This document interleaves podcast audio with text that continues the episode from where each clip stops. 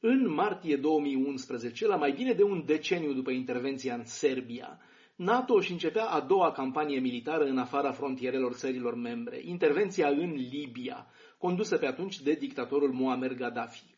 Ca și în Serbia, nici în Libia NATO nu a folosit trupe la sol.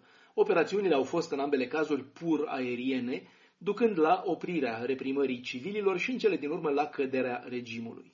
Acum însă, aproape un deceniu mai târziu, Războiul civil din Libia, declanșat imediat după intervenția NATO, e pe cale de a lua o cu totul altă turnură prin implicarea directă a unui membru NATO, Turcia, care, ca și în Siria, se confruntă indirect pe teren cu Rusia. Astfel, Turcia sprijină guvernul de la Tripoli, cel recunoscut internațional, dar care e o coaliție heteroclită firavă pe plan militar, în vreme ce Rusia, ca și Egiptul vecin și alte țări arabe, îl sprijină pe mareșalul Haftar, cel ale cărui trupe domină toată partea răsăriteană a țării. Rusia a furnizat forțelor lui Haftar avioane MiG, Suhoi și Ilyushin și forțe de mercenari care au luptat deja în Siria, așa numita companie Wagner.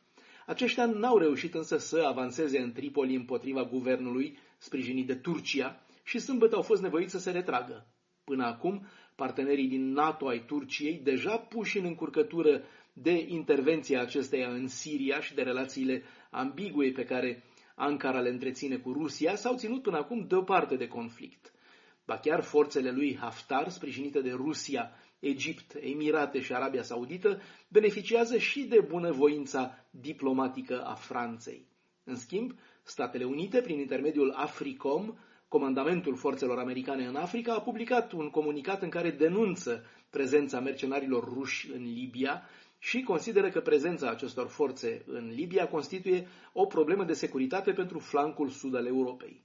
Turcia și Rusia sunt rivale și în Siria, iar evoluția conflictului în ambele țări trebuie văzută în lumina acestui echilibru între cele două puteri care întrețin relații foarte complexe. Turcia a cumpărat astfel un sistem de rachete de la Rusia, în ciuda avertismentelor celorlalte țări din NATO. Criza libiană, combinată cu cea permanentă din Siria, pune astfel o mare presiune asupra NATO, mai ales prin complezența franceză în chestiunea mareșalului Haftar, aliatul imprevizibil și incontrolabil al Rusiei și pe care îl combat forțele Turciei, aliata Franței în NATO. De aceea, occidentalii încearcă să facă totul pentru a împiedica transformarea Libiei într-o țară devastată de multiple războaie duse prin intermediar, însă, spre deosebire de Siria, de asta dată chiar la porțile Europei. Bruxelles, Dan Alexe pentru Radio Europa Liberă.